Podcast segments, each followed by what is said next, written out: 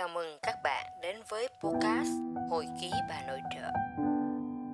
Lần đầu tiên, tôi viết về những điều không đáng nhớ trong hành trình 27 năm bên nhau.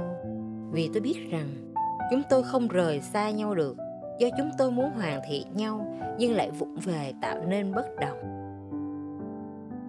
Những điều không đáng nhớ.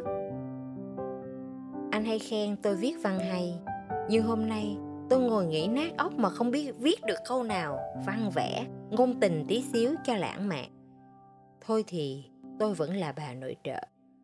Tôi biết viết cho anh những gì tôi đang nghĩ.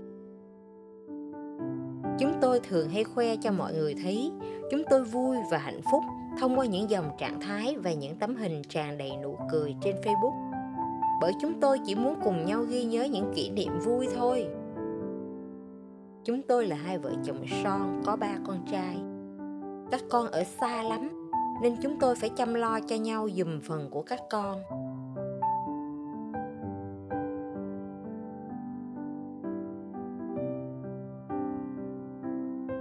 Chúng tôi phải cùng nhau hàng ngày, đi làm cùng nhau, ăn sáng cùng nhau, đưa đón nhau để xoa dịu sự trống vắng.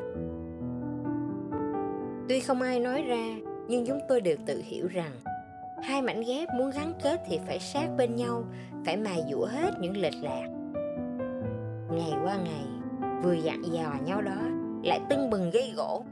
Có rất nhiều lý do để bất hòa, nhưng cũng không ít lần hoàn toàn vô lý.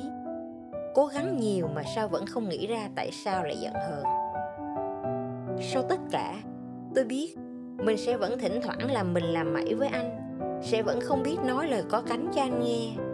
Nhưng tôi tin anh sẽ vẫn ngôn tình đòi mình nắm tay cùng nhau đi tiếp nhé em.